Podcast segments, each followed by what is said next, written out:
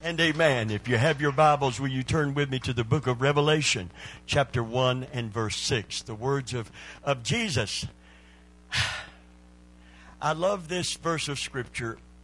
It has been misread and misinterpreted and misunderstood and therefore misapplied, particularly in a hyper grace culture in the church world today, where the authority of the believer with God and over circumstances has been emphasized in many circles more than the authority of God over us and circumstances. Where we feel that we have such authority, we can command the Lord. And I know the scriptures out of context. I know the arguments. I could debate on either side biblically, but I would be wrong if I take the wrong side and debate it because it's not rightfully divided word. The Bible didn't just say study, study to prove your point, study to, to uh, verify what you already have, have believed, but study to show yourself approved, a workman that needeth not to be ashamed, rightfully dividing the word of truth. I said something that shocked some people a couple of weeks ago. I said Satan is a preacher. He is a preacher. He came preaching to Jesus. He quoted scripture to Jesus. Satan, therefore, is a preacher. What better way to deceive believers than with the Word of God? Not all of it, but out of context, misinterpreted, misapplied, misunderstood. He said, It is written. And he quoted it right. Jump off of here. Jump off of the temple. They'll know who you are then. You jump off of here and float in the air like Superman. They'll know who you are then. Isn't it written? Angels will bear you up in their hands.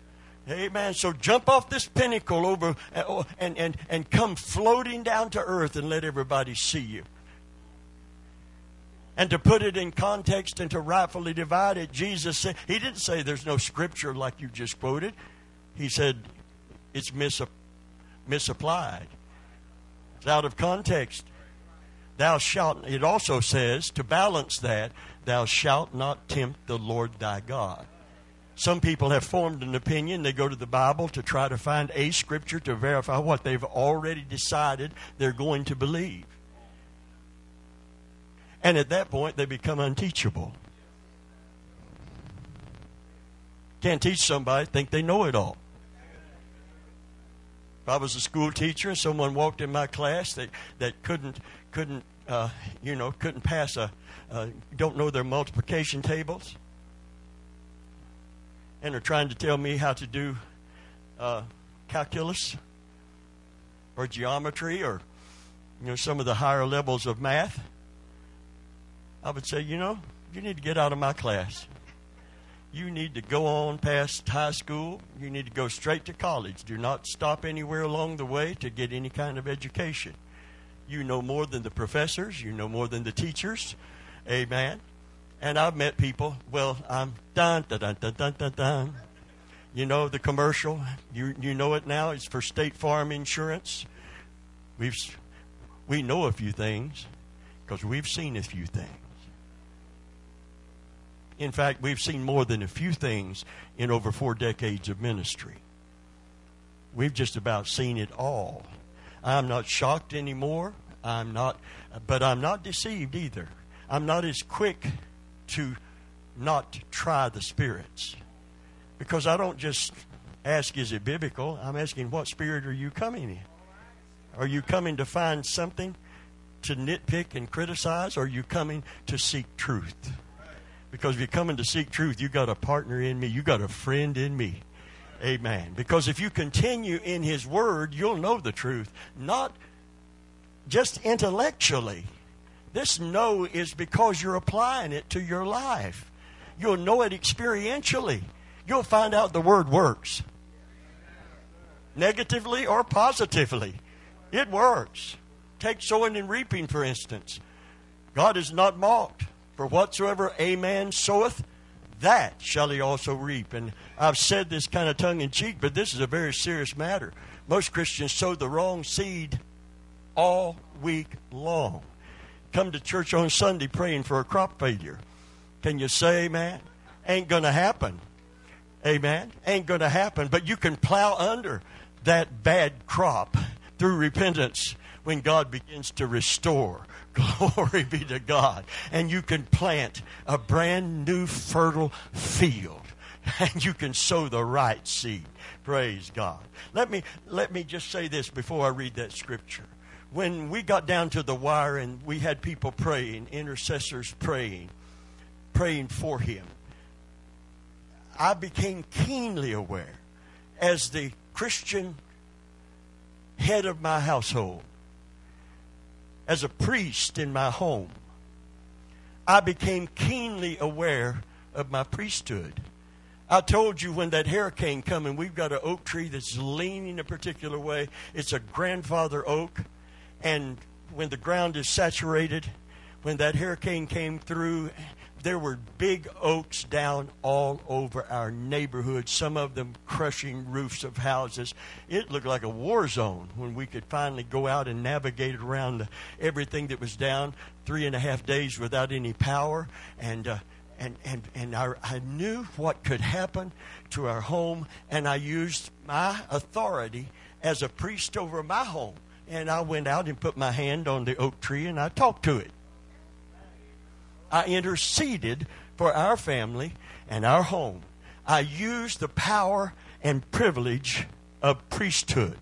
Everybody say the power and the privilege of priesthood. Every believer, this is not just because I'm a, a called and anointed, appointed preacher of the gospel. This is because you are a believer upon Jesus Christ as your Savior. And you've come into His kingdom and when you get in His kingdom, He can delegate kingdom authority to you and me. Everybody say, delegate kingdom authority. He rules in His kingdom, or it wouldn't be a kingdom. A kingdom is where a king rules with undisputed authority. Hallelujah. The devil tries to, actually, the devil doesn't dispute his authority because he knows the liar that he is. That's one thing he can't lie about. He cannot dispute that Jesus is Lord. You know where people have a problem with that? Christians who don't want his rule in their life. They want his they don't want his reign in their life. They want to go to heaven but they don't want to bow to the king. So we have a cheap grace. We have a gospel without repentance from sin. We don't have people turning from darkness to light. We have people that want to get a get a gospel that says you can sin all week long, you can serve the devil all week long, and you can come to church on Sunday and confess your faith and you'll be fine. That's not scriptural. That's not biblical. You can't be saved by works, but you can't be saved and not have good works. The Bible said in 1 John that he that committeth sin, and we've all sinned and come short of the glory of God, but committeth in the Greek means to live habitually in without any conviction, any compunction about it. You know what that proves? That proves that you haven't moved from darkness to light. I like the way that a Eskimo that had come to Jesus. No, it was an Indian. I'm sorry, an Indian, American Indian that came to Jesus. And the, they were discussing in the Bible study conscience. And he said, I, when I do wrong, now, he said, used to, I used to do wrong, and I didn't think nothing of it. But when I do wrong now as a Christian, he said, there's like a, a sharp three point wheel in me, three sharp points on it, and it begins to spin in my heart. That's called conviction, isn't it? Holy Ghost conviction. When you get saved, you can go to the same place, you can do the same thing, but it won't be as much fun. Can you say amen? Because you're going to know this is, I'm, I'm out of my element. This is not where I belong. Amen. You're going to feel deeply that conviction in your heart. And he says, and it keeps spinning and hurting me until I repent and I turn around and I get right with God. And then it stops spinning. You know, the Bible said in the last days, in particular, men's hearts, that he gave that conscience to. See, he lighteth every man that comes into the world. That means he puts a conscience in them. People who have never heard the gospel are going to be judged by the light that he gave them. You say, well, how can he? Listen, that's above your pay grade, and that's above my pay grade. I don't have to figure that out. You don't need to, because he's going to be the judge of the human heart. But his word declares the criterion by which he's going to judge. We have his word. So it's real important that if you come into the kingdom, you know that God can delegate kingdom authority to you. All power, Jesus said, is given me over heaven and earth. That's kingdom authority. Amen. And behold, for you that are from the south, look at him. Behold, look here. Listen to this. See this. I give, say, delegated authority. I give you power over how much. That's why this this this this defeatism, this depression, this discouragement that is continuous in so many Christian lives. It, it, it should not be there. I'm not criticizing anyone that is down. I'm saying God didn't leave you vulnerable. Hallelujah. He has made a provision, a sufficient grace. He's given panoply. He's given his own armor to us. And he said, Take it. Take it. Take the whole. Listen, so many people are not lifting high the shield of faith. Therefore, the fiery darts are coming through, and the damage is being done day after day after day. And it pains me, Dale, to watch people taking these constant hits from the devil when we have been made a kingdom of kings and priests unto Almighty God. And that's where the authority, that's where the real power lies. I know people that have the Holy Ghost. I know people that talk in tongues. I know people that could stand in this pulpit and preach a message on victory that can't live in victory. And I love them. And I'd love to help them.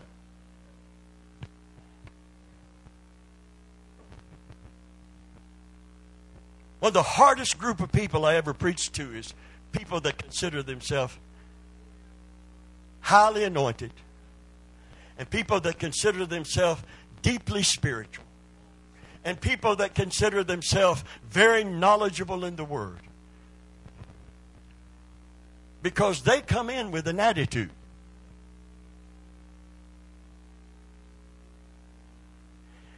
And I, there's no victory. And if you knew that much, they that do know their God will be weak and depressed and defeated. No, they that do know their God will be strong and do exploits. The book of Acts is about people who knew their God because they did the exploits that indicated that they knew their God. It's not just the acts of the apostles, it's the acts of the Holy Spirit because they put their trust in the Lord and claim the privilege of their priesthood. Hallelujah. Wow. So I have to keep I have to keep praying, Lord, send me somebody that's hungry, somebody that doesn't know it all, somebody that doesn't just want to talk about it, but somebody that wants to experience it in their own life, somebody that's teachable. Some, I love what your wife said after all of these years as a pastor's wife and a minister's wife. She said, The Lord told me to come to Brother Venables, and, and she has a ministry of her own but said, put that aside for a little while. Come to Brother Venables. I want to teach you. I want to teach you. I want to teach you. I preached, I told you, in the church in South Carolina. By the way, he that hath an ear, a teachable spirit. Hallelujah. Let him hear what the Spirit is saying to the church. Can, therefore, we need to give the more earnest heed to the things that we have heard, lest at any time we, we let them slip. And that word let them slip means a ship is coming to a destination. They're coming into the channel headed for the port. But instead of turning where the channel is to go to the port, they just pass right on by. They miss it. We use this term for people that are missing it in church. I keep pitching them out there and it keeps going right over their head. And it's not because they can't comprehend it. You know what the Bible said? The Bible said when the, the, when the seed is sown, when the Word of God is sown, immediately Satan cometh. He knows better than we know. What would happen if this Word gets in a good ground heart? It, the Word, is so powerful, so potent, it will produce fruit, some 30, some 60, and some 100 fold. If I got the potential to have a hundredfold fruitfulness in my life, I'm going to sit down and listen to learn. I don't know it all. I know it's hard for you to believe that. Because I preach with authority, because I'm preaching God's Word. I do not know it all, but I am experienced. Can't get this in three years at Bible school. Take 44 years of pastoring and preaching, and you can learn a lot. I was conducting a funeral, a young man come up to me and said, You're Brother Venable. How long have you been in ministry? And at that time, I'd been in ministry about 25 years. And you know, I said, when I when I when I'm put out to pasture, I'm gonna I'm gonna write a memoir. I'm to write a book about all my experiences and what I have learned by experience and, and taking that experience and now going back to the Word of God, continuing to study, but studying from a different viewpoint and a different standpoint.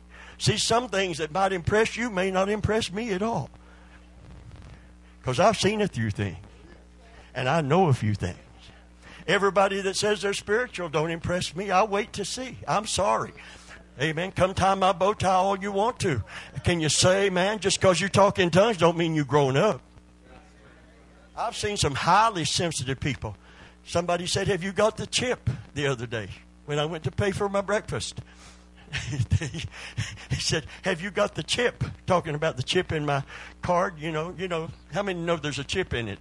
Amen. All right. I said, Yes, I do, but it's on my card, not on my shoulder. Amen. Somebody said if you've got a chip on your shoulder, there's probably wood a little farther up. Can you say amen? Amen. I wanted the young lady to know I don't have an attitude. I'm blessed. I, I had a son hanging between life and death, given a death sentence in the hospital, and another doctor after intercession that said, It's damaged, but it is not dead. And, and I found out through a little research that the liver can regenerate itself if you don't put bad things through it anymore.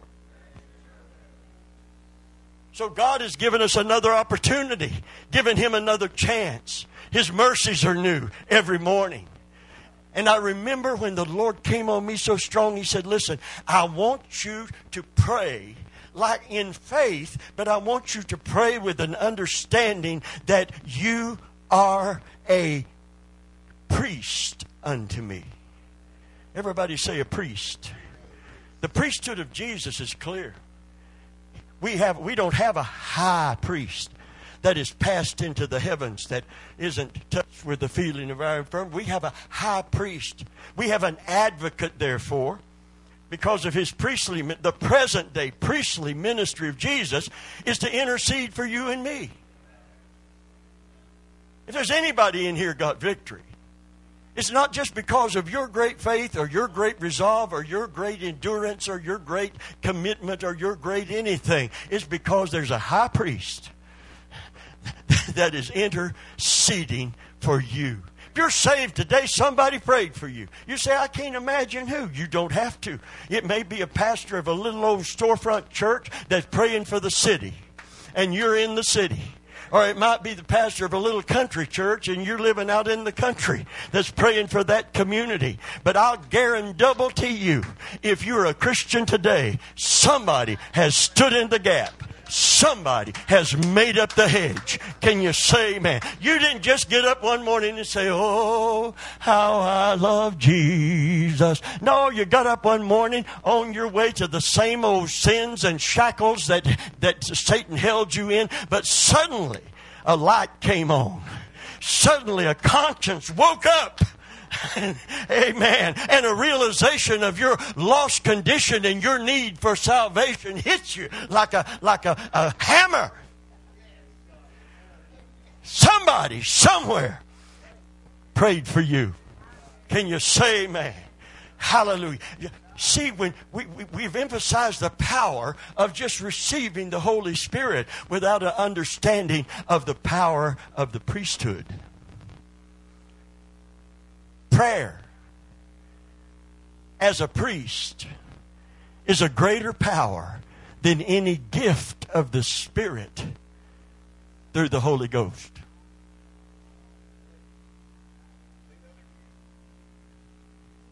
Praying as a priest is a greater power than any of the gifts of the, the power gifts of the Holy Spirit. He is the most uh, powerful that can pray and see the hand of God move. And Satan is wanting us to say, Come tie my bow tie, acknowledge the presence of the Holy Spirit within us, and not acknowledge our priesthood and utilize it in intercession.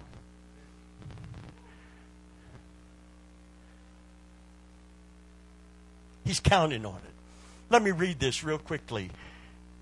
Revelation 1 and verse 6 and, and hath made us, speaking of Christ, hath made us kings and priests unto God. Us as Christians, the Christian community. This is not Jewish prophecy. This is not exclusive to the Gentile. This is to every believer. And hath, this is not just for the apostles. And hath made us kings and priests unto God and his Father. To him be glory and dominion forever and forever. Amen. Literally translated, virtually every Bible scholar. Now, those that want to get into the hyper stuff will take this king thing and try to put you in total control and charge. This actually would read a kingdom of priests. And that authority in that kingdom is granted us. It's delegated authority. Behold, I have the power over heaven and earth. And the same Jesus said, Behold, I give you power over all of the power of the devil. Behold, I give you, delegated, say it again, delegated. Behold, I give you the keys to the what? The kingdom, the expression of His will in earth as it is in heaven. Hallelujah. Thy kingdom come what? Thy will be done in earth as it is in heaven. What you bind on earth, I bind, or literally, I have bound in heaven. You can't bind anything that He don't want done, and you can't loose anything that He don't want free. He, he shuts a door and no man opens it. But those that are part of the kingdom of God and are kings and priests unto him, we can open doors. We can close some doors. You can shut the door, lock out the devil. Can you say amen? Oh, yes, you can. All you have to do is take that welcome mat out and, and use the keys. What do you mean, welcome mat? Just sit around and complain all day long all day long. Complain about your circumstance. Your, see, it's always somebody that has failed me. Listen, people will fail you. And by the way, you probably failed a few people. The blame game has to stop. There are people that the devil is chasing from church to church. He'll chase them as long as they'll run. I mean, no. Oh, I, will never forget. I had a, I had a dog named Blackie, and Blackie loved cats, but he didn't think he could eat a whole one. Anyway, he just hated cats. And we had an old cat come, and my great grandma, Meemaw, she would feed anything that came up on Kennedy Hill. And I mean, there was only one road back then. It was Highway 92. One Highway 60 was one artery between east and west. Highway 92. There was no interstate system, and it was wild. You go out at night, you see a bobcat in your yard. You go out at night, you see possum, raccoon. Somewhere back in the woods behind where I lived, there was a panther. Sometimes you could hear it holler. Of course, I only heard it holler one time. and then I, headed home and shut the door and lock out the panther. Amen. Yeah.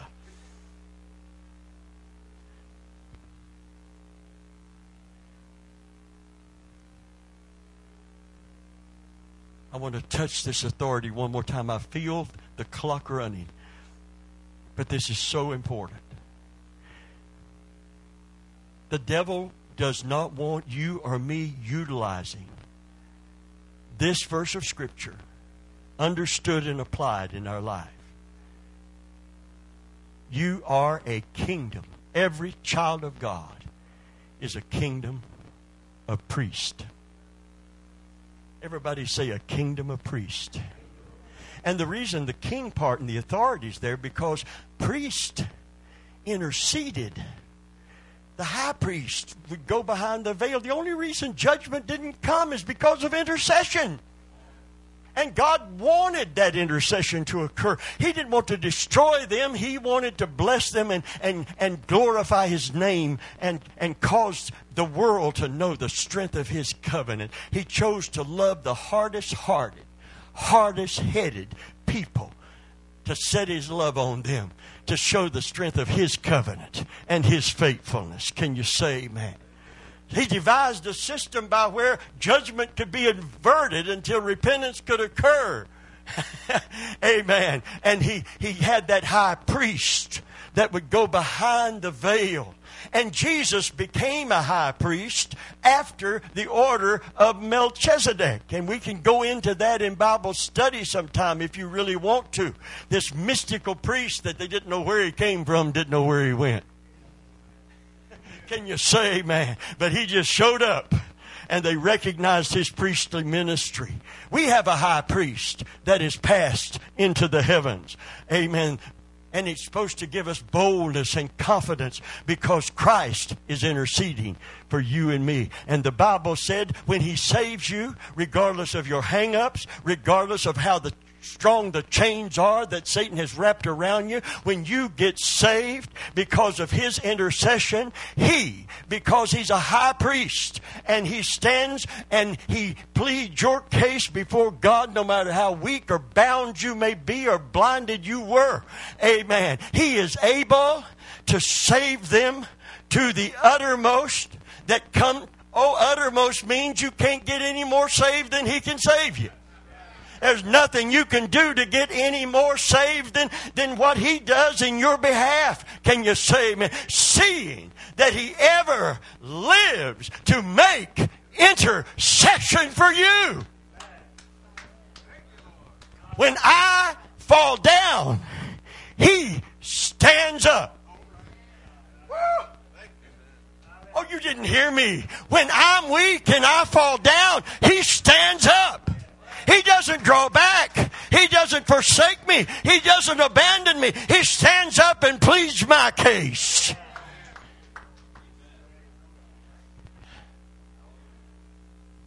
Oh. Exodus 19, 5 and 6. Brother Taylor, I'm going to beat you. We're going to get this done and I'm going to beat you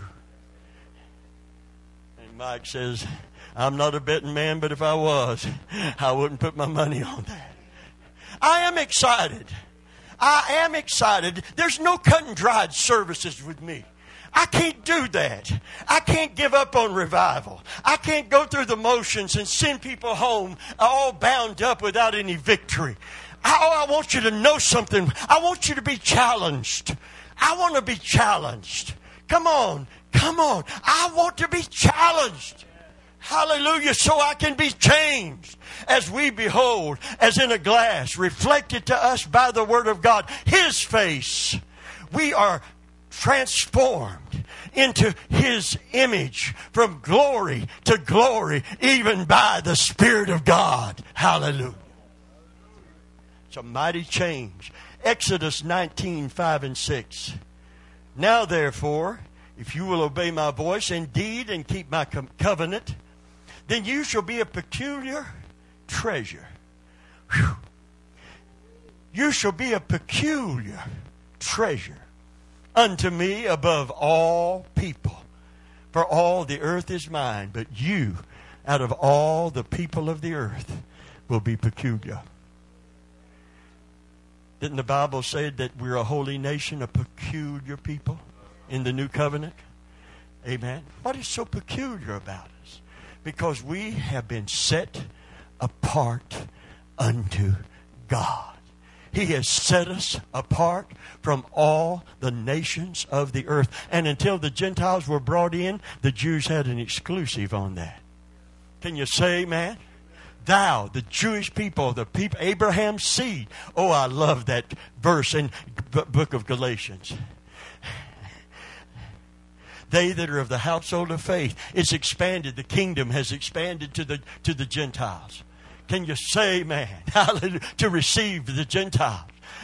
They that are uh, uh, they that are of the household of faith are Abraham's seed by faith, and the blessings of faithful Abraham have come upon them. Don't let nobody talk you out of your blessing by separating all those blessings and saying none of that applies to us in the new covenant. Because they'll tell you that, that, uh, that the healings and the miracles are all relegated to the apostles uh, and the old covenant. That it is not for today. That is simply not true. That is word. They have scripture to back this stuff up. They explain it. They write books on it. They preach on it. But it's wrong. It's not rightfully divided. There are no miracles occurring. There are no, no mighty moves of the Spirit of God. God's Spirit is quenched and God's Spirit is grieved.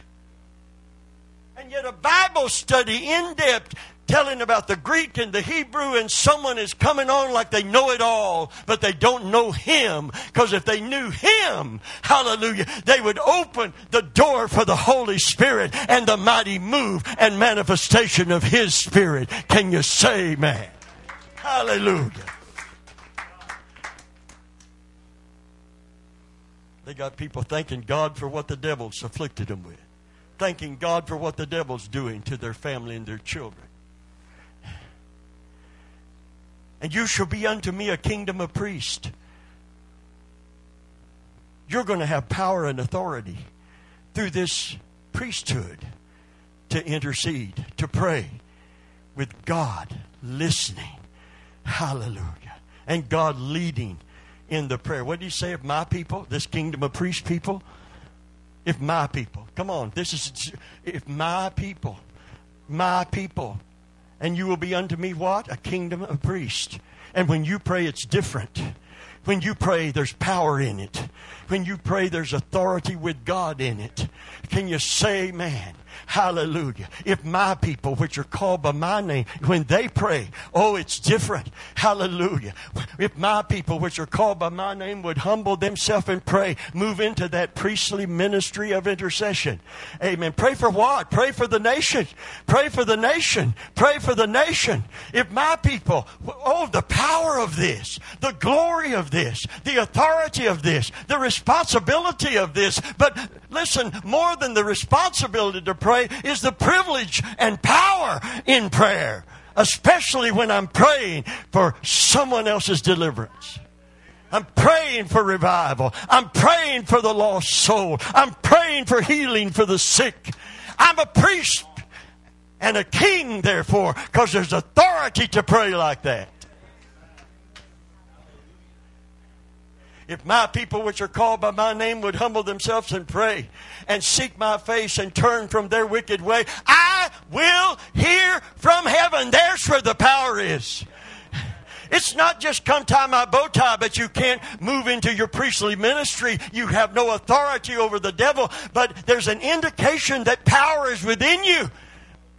But that power is nothing compared to the power of a spiritual priest unto God that has the authority and the power to bind and to loose. And the devil sure don't want the church to become a royal priesthood. Can you say amen? Because if she does, things can change that the devil says nothing can change. Hallelujah. Because nothing is impossible with God, and nothing is impossible to him that believeth.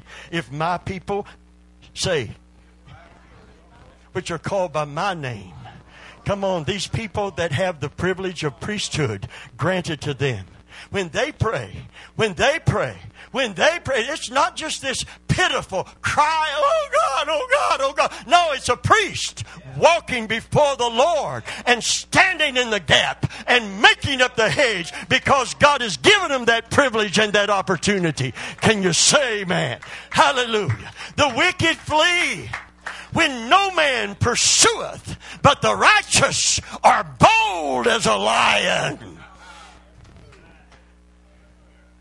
Hallelujah. I will hear from heaven. Will heal their land. And we've been praying a petitionary prayer instead of a priestly prayer. Most of the people praying for America don't know they're kings and priests, and they don't even believe the message.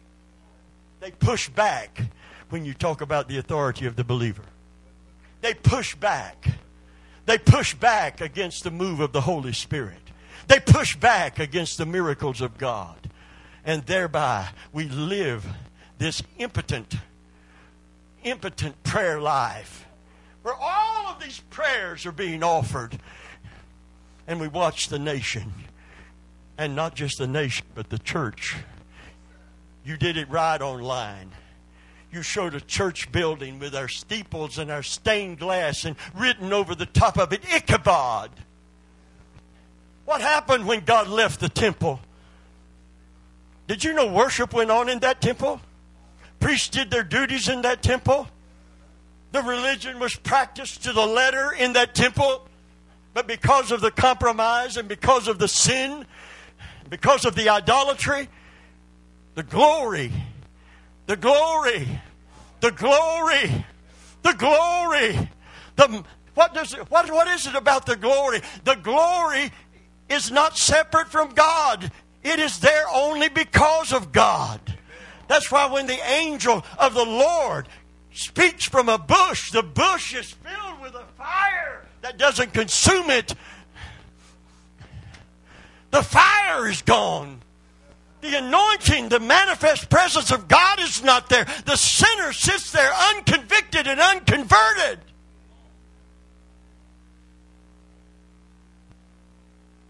Sick are never healed. The bound never get set free.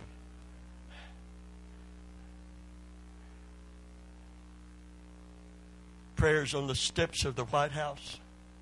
Great congregations of people from denominations that don't believe in any manifestation of the Holy Spirit. When you talk about priesthood, they exempt themselves and quote the very scripture I'm quoting without understanding of the priesthood and the power of it. Because we are His people, we are called by His name, we are peculiar. Amen. We have become, and God has made us kings and priests. A say it with me, a kingdom of priests. We need to plunder hell so we can populate heaven. Hallelujah. We're authorized. I'm authorized as a priest over my home to tell an oak tree not to fall. You say, Brother Rimble, that's the silliest thing I ever heard. Well, you better have good insurance when a hurricane comes. You're depending on Blue Cross Blue Shield. Now I'm depending on the shield of faith. Can you say, man? By the way, Blue Cross Blue Shield has no insurance for the fiery darts of the enemy, but the shield of faith quenches how many of them? How many? So, above all, in addition to everything else, take the shield of faith, wherewith who shall be able? God's going to jump down and do it in your behalf. You shall be able, through your faith in Him, to quench all the fiery darts of the wicked one. Many are the afflictions of the righteous, but Everybody say, but the Lord delivereth him out of most of them, out of some of them. Oh, come on, let's get biblical. Thank you for helping me. You really believe God meant what He said? He wasn't mincing words. He wasn't lifting us up with high hopes to drop us in defeat. No, He delivereth them out of them all. I'm expecting to be delivered out of every evil work of the enemy in my life. It is a promise of God. It is a purpose of God, and it is a provision of God. But I have to use the authorities given me as a priest. So, with all of the intercessions, priests are interceding. You may not know you're a priest, but when you intercede, you move into a priestly ministry.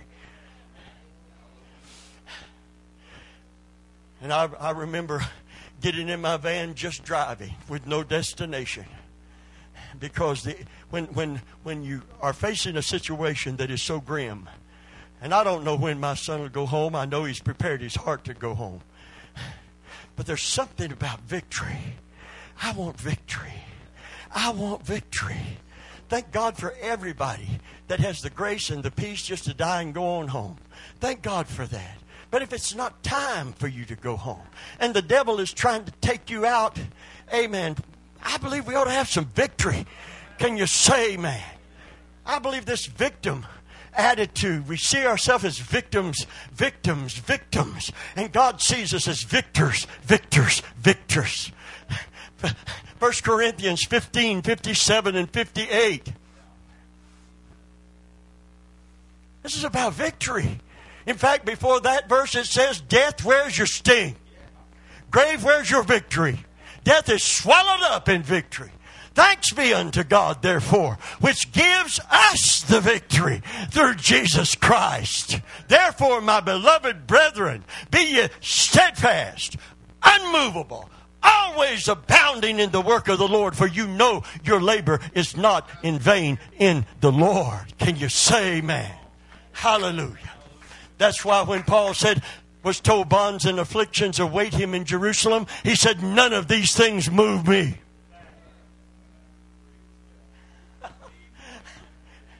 and sure enough, he had it rough.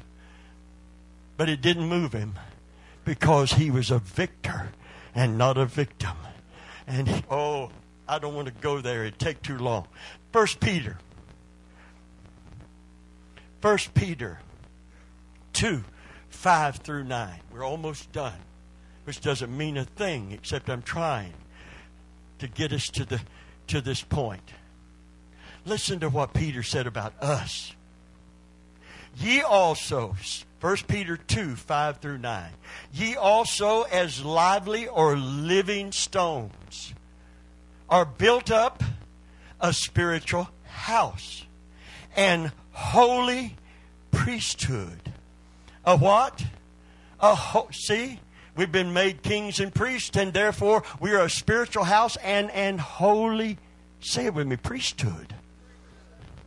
To offer up spiritual sacrifices acceptable to God by Jesus Christ.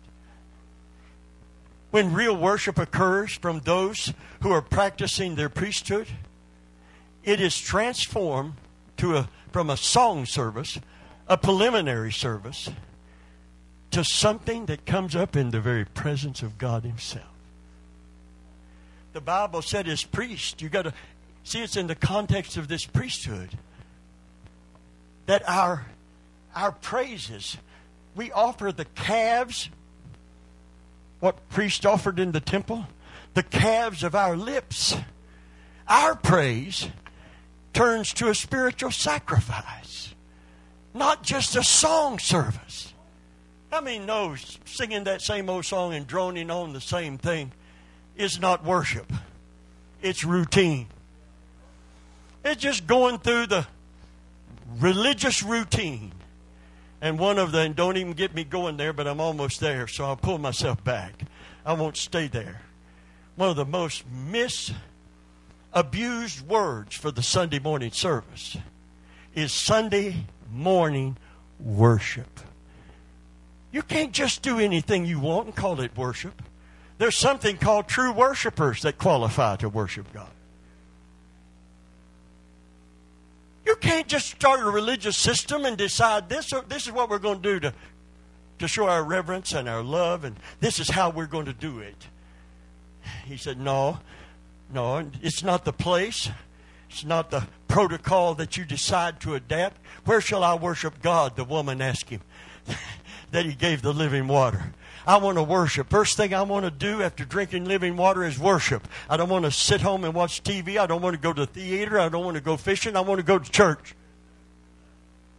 Amen. Changes come. Flesh isn't dominating. I love the house of God. I love the Word of God. Where do I go to worship Him? First thing she wanted to do is worship to show His worth. Do I go to the holy mountain? Or do I go to the holy city? He said the time is coming now is that neither that mountain or that city is going to be the proper way or place to worship. Amen. But they that worship God, it's going to be a matter of the heart wherever you are. They that worship God must worship Him in spirit and in truth. For the Lord seeketh such to worship Him. Offer unto God the calves of your lips, a spiritual sacrifice. Hallelujah. A sweet smelling savor. It's like incense that comes up in the presence of God and blesses Him. Hallelujah. All right, look at verse 6 of 1 Peter 2. Wherefore also it is contained in the scripture Behold, I lay in Sion or Zion a chief cornerstone, elect precious, and he that believeth on him shall not be confounded. Unto you, therefore, which believe, he is precious. But unto them which be disobedient, the stone which the builders disallowed, the same is become the head of the corner, and a stone of stumbling, and a rock of offense. What did Jesus say? Whoever falls on this rock shall be broken, humbled. But whom whoever this rock falls on shall be destroyed. You will humble yourself, accept Christ as your Savior, or you will face the judgment and wrath of God. There's no middle ground. There's no middle ground. There's no, that's serious stuff. Stone of stumbling, a rock of offense, even to them which stumbled at the word, being disobedient, whereunto they were appointed. But ye are a chosen generation, a royal priesthood, a holy nation, a peculiar people, that you should show forth the praises of Him that called you out of darkness into this marvelous light. The praises of Him is not just singing in the choir or with the choir, the word is virtues. It means His character reproduced and expressed through our life. That we, as holy priests unto God, would show forth the virtues of Jesus Himself. Hallelujah. The fruit of the Spirit is His character. Now, His goodness, His meekness, His patience, His love, His hope, His faith expressed through our life. The problem in Pentecost is we pursued the power instead of the person. We pursued the gifts instead of the giver. And we didn't develop in our priestly ministry.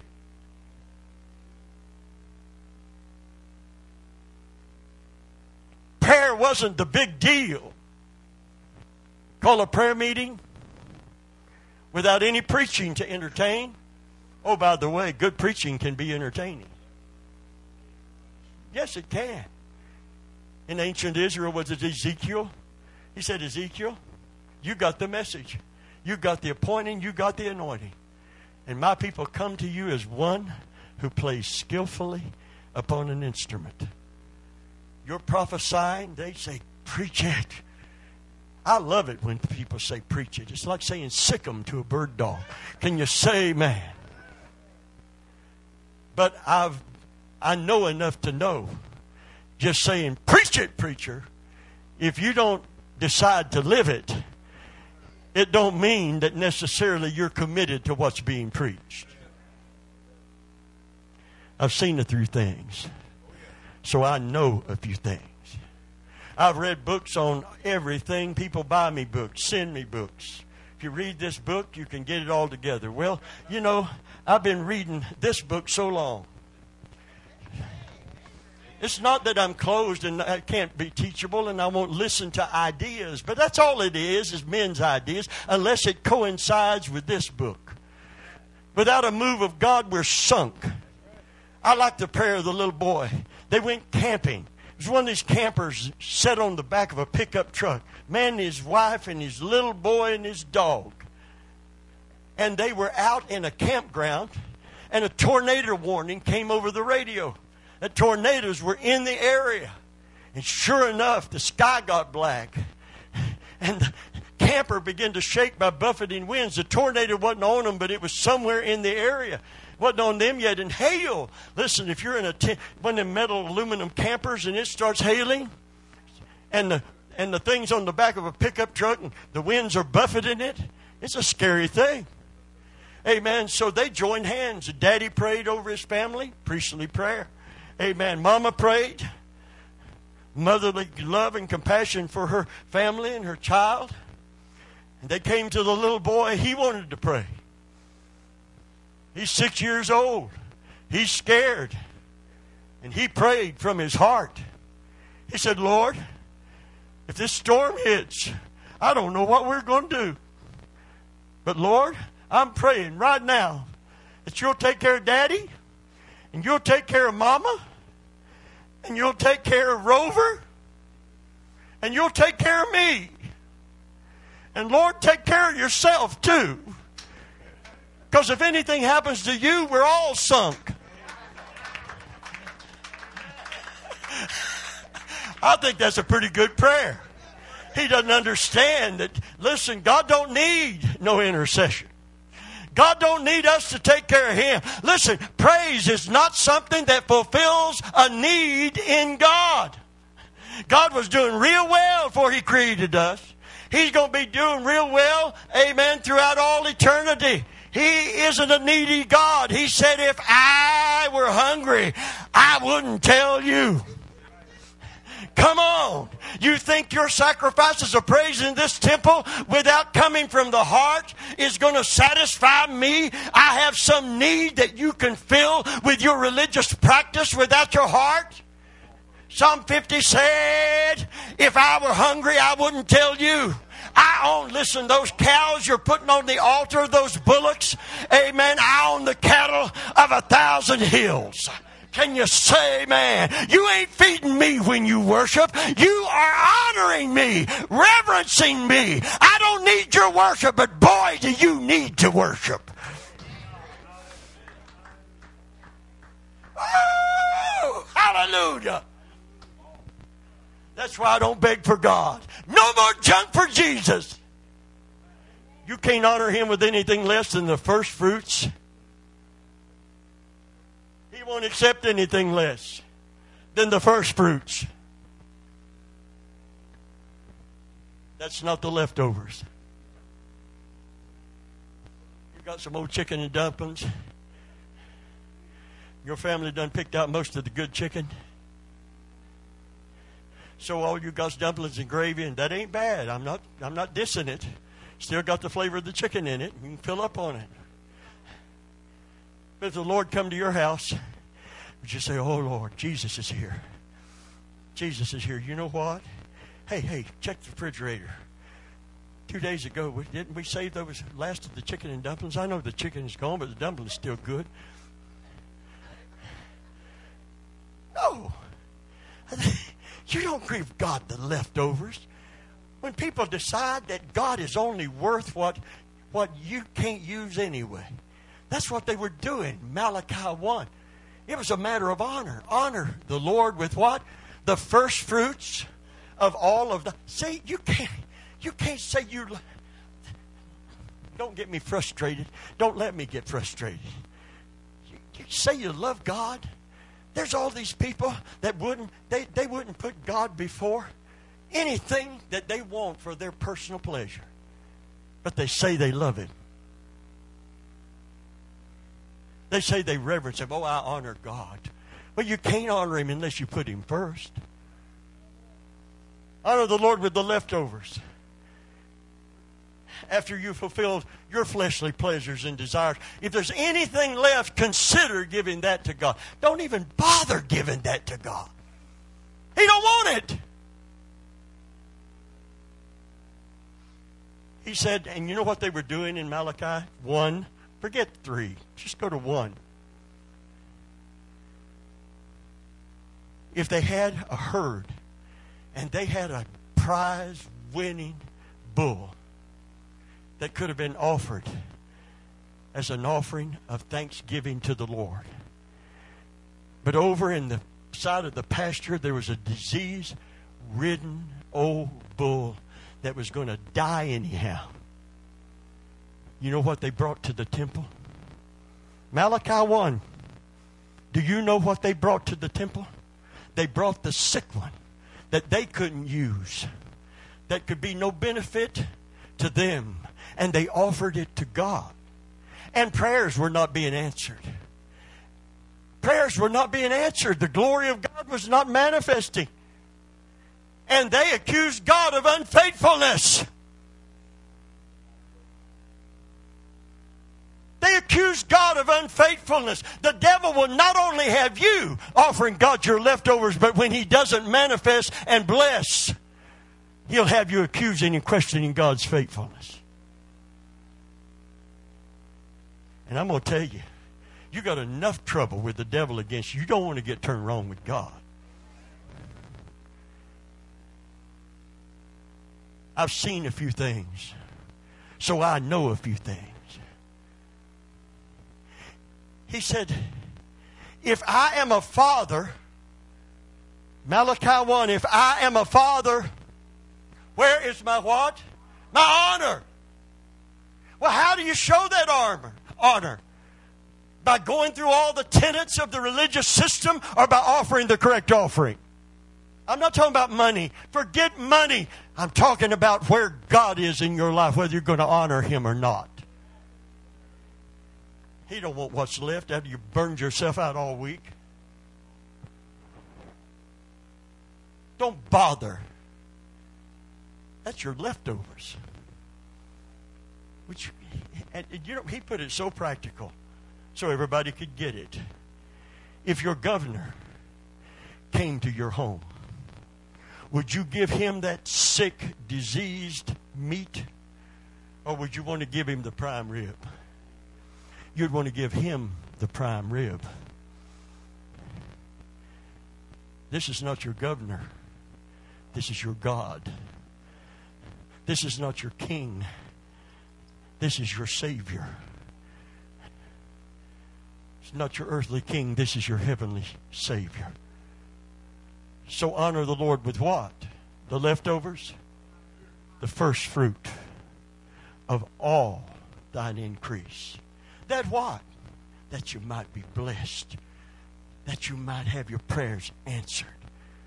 When God gets second place, third place, and he's demoted on down. once he's not first place, he keeps being demoted.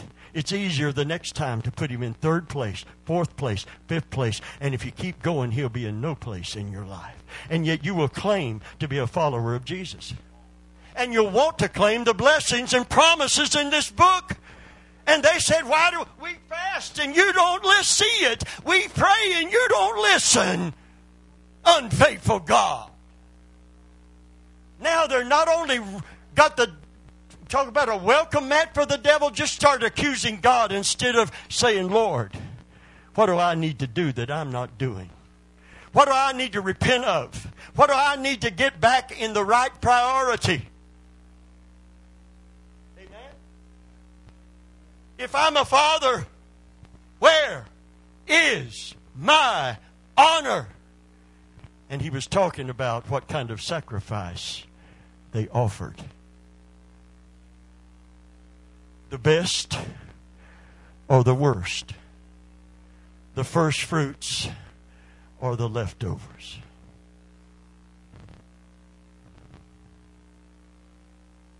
And a nation suffered defeat practicing the right religion with the wrong attitude toward God. You bring me the halt. You bring me the lame. You bring me the blind you bring me the things out of your herds that you cannot profit from for yourself. You're not servants of God, you're servants of self. And then you accuse me of being unfaithful. You see the blindness the devil had? You talk about being hoodwinked and hornswoggled. That nation was hoodwinked and hornswoggled. But he's hoodwinking and hornswoggling Christians in congregations all over the place We're trying to accommodate everybody's schedule because they ain't got time for God. Get them in, don't keep them long, and get them out so that they can tee off on the golf course by 10 a.m. Because no, uh, they don't care what God is saying or what He's doing. I'm playing golf today. I worked all week long. I'm going to the golf course. So you better have me a service. I can get in and get out and tee off at 10 o'clock. We wonder why there's no revival. But that businessman is going to build that church. That business businessman is going to build that family, whatever center. But there will be no revival. The sick won't be healed. The bound will not be set free. In fact, is some of those businessmen are alcoholics not seeking deliverance, but they're giving to the church so they hold titles and positions. I've seen a few things. So I know a few things. I worked with deacons that hire and fire pastors that were alcoholic. I worked with deacons that were womanizers, they were deacons. They ran the church. They do run it. They hire and fire. You don't, you don't have to you don't have to please God to stay there. All you have to do is get turned wrong with one of those big shots. Somebody say, Preach it. Thank you. Hallelujah. Amen. You know it's true. If you don't know it's true, you ought to hang with me for a while. I've had 40 years of interaction with these kind of people. No revival. No miracles. No wonder they preach there aren't any because if they preach there are any, they'd be convicted because nothing's happening where they are.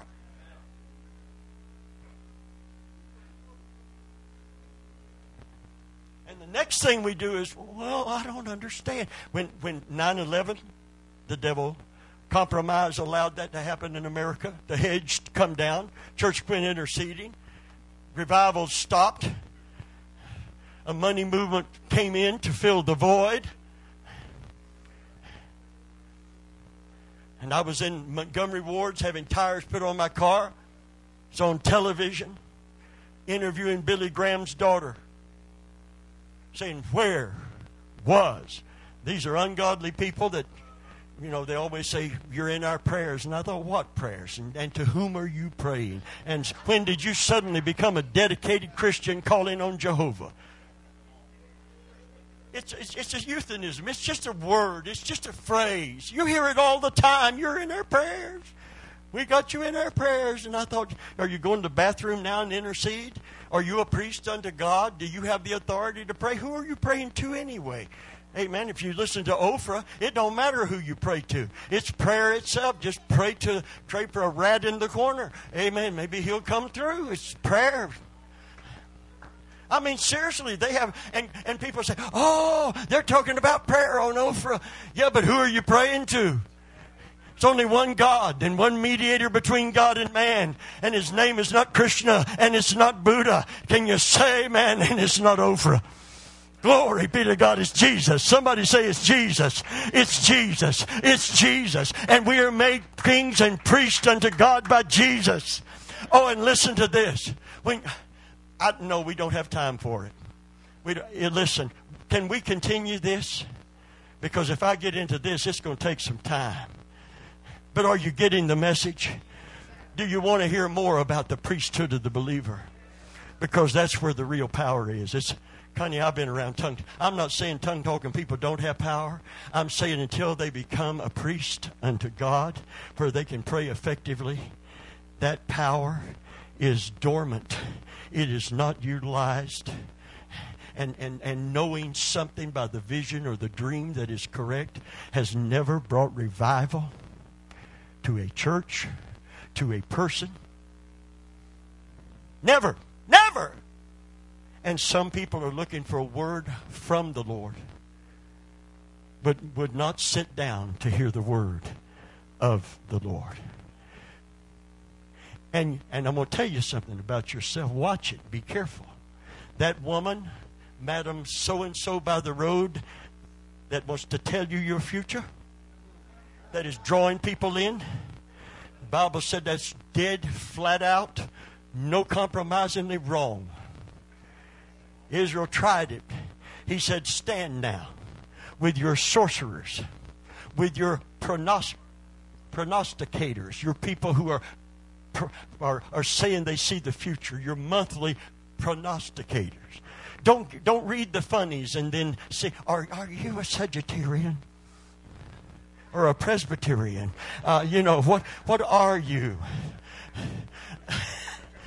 what kind of a Tyrian are you? What is your sign? Because you're going to act like your sign. My sign is the cross, and I want to act like the one who hung on it for me. Can you say, man? Oh, no, no, no, no. It's not about the planets and how they align and, and when I was born and where the planets were when I was born. I've been born again anyhow. Even if that had any relevance, it has no more relevance. And it don't have relevance. I've been born again. Can you say, man, glory to God, hallelujah. But be careful running after somebody to tell you your future. Because somebody's going to tell you your future right or wrong, God or not. And some of it may be true, but when you lean on people instead of look to God, there was a time when the sons of God were led by His Spirit. They wasn't looking for a prophet, prophetess, or nobody. They were looking for God to lead them, God to talk to them, God's word to be a lamp Oh, I don't need that other stuff. I got a lamp under my feet. I got a light for my pathway. All I have to do is walk where the word has illuminated. Can you say amen?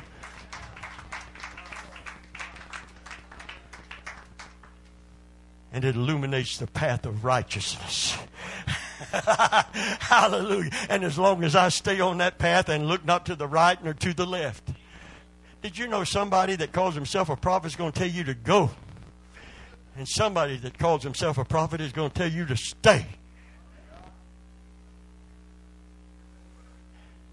You know which one you're going to choose? The one you already would like to do or the one that you don't want to do. So it would behoove you to get in the Word of God because it is a lamp unto your feet. Are they real prophets? Yeah, they are. But I'm going to make a statement I've been around for over 44 years. They are few and far between. Every Tom, Dick, and Harry that says they're a pro- what did, he, he commend the church at Ephesus for? Thou hast tried them that said they were apostles and found them to be liars.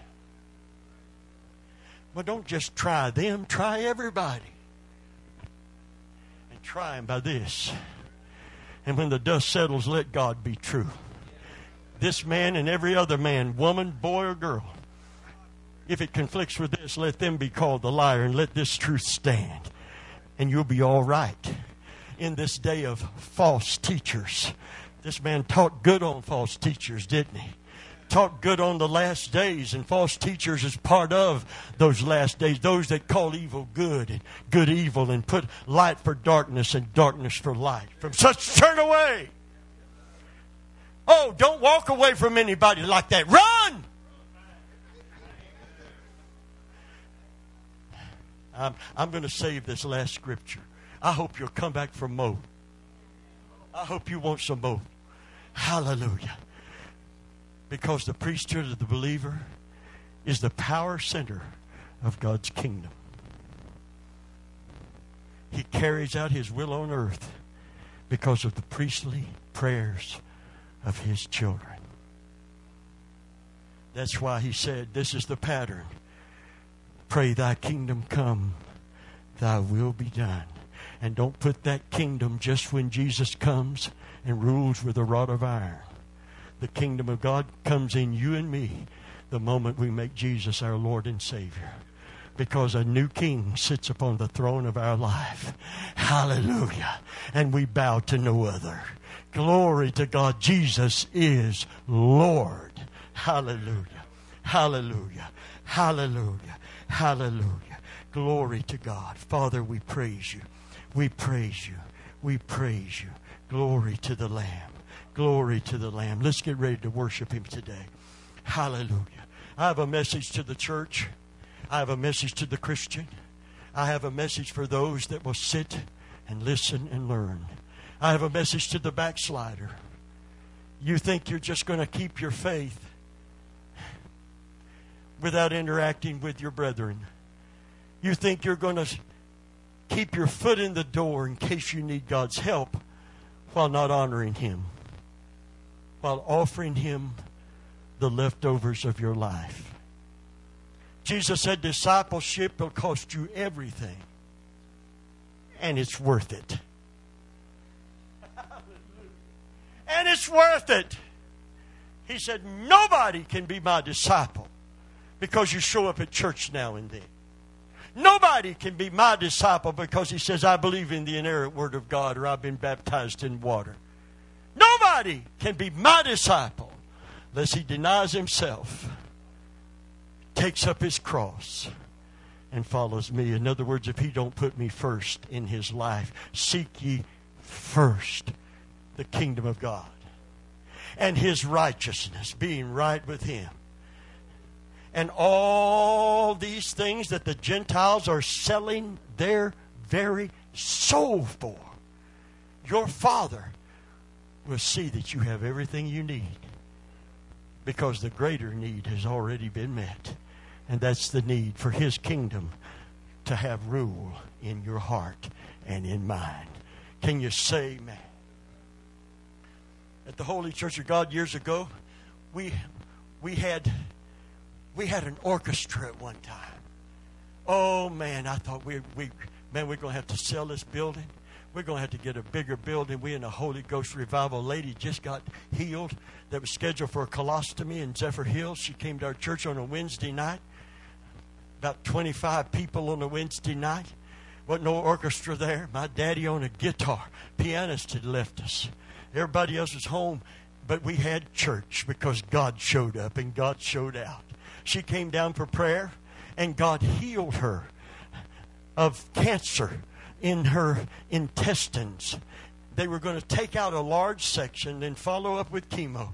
They, they, were, they couldn't reattach it because there was so much it had spread. And so, so they, they were getting ready to give her, after the surgery, instead of reconnecting, a bag on the side for the rest of her life, a colostomy. She said, I went back to the doctor for the final x rays after prayer. And they started looking for that mass that they'd already identified to know exactly where to go in and to, to give the surgeon more information. And said they took x rays, they didn't see anything. So they knew there must be a malfunction in the equipment.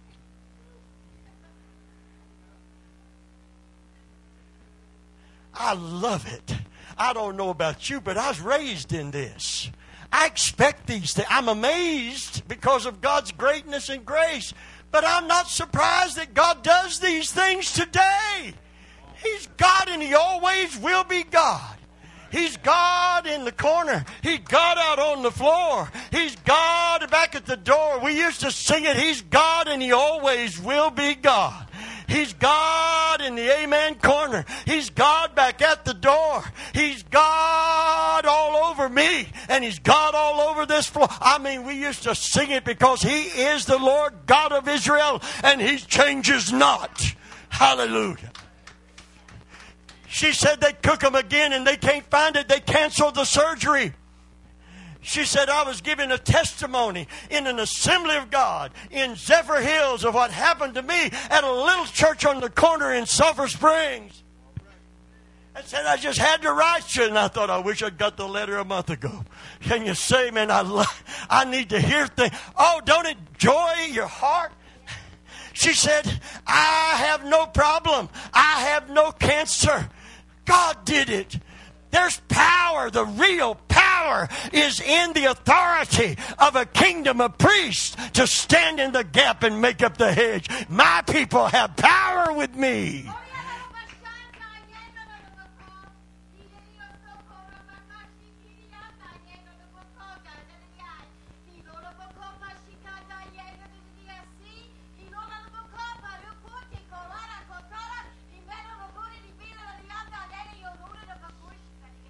It not written? Call upon me, and I will show you great and mighty things which thou knowest not. Is it not written? Eye has not seen, ear has not heard, it has never entered into the heart of man what God hath prepared for them that love him, but he hath revealed them unto us by his Spirit. It is no secret what God can do, what He's done for others, He'll do for you. With arms wide open, He'll pardon you. It is no secret what God can do. Hallelujah. Hallelujah. Jesus of Nazareth is passing your way. Hallelujah. That's what caused the blind man to cry out, Son of David, have mercy. It's what caused the woman with the issue of blood to crawl on her hands and knees to touch the hem of his garment. And the moment she touched the hem of his garment, virtue, miracle working, healing power flowed out of him. There was no debate. There wasn't even, he had already decided He'd already decided. He'd already decided, or it wouldn't have flowed. He never went to a funeral that he didn't raise the dead. Thank you for the hearty amens. Go search it in your Bible. Hallelujah. When someone said, If thou wilt, thou canst make me whole, he didn't start mealy mouthed like we preach today. He said, I will. If thou canst believe, according to thy faith, so be it unto you. I want the kind of faith that it can be unto me. Hallelujah. Thank God for the little woman from Zephyrhills that God worked a miracle. And somewhere today, if she's still alive, I believe she's telling the story of what God did for her. It's not my name that's getting the glory, it's His. It's His. It's His.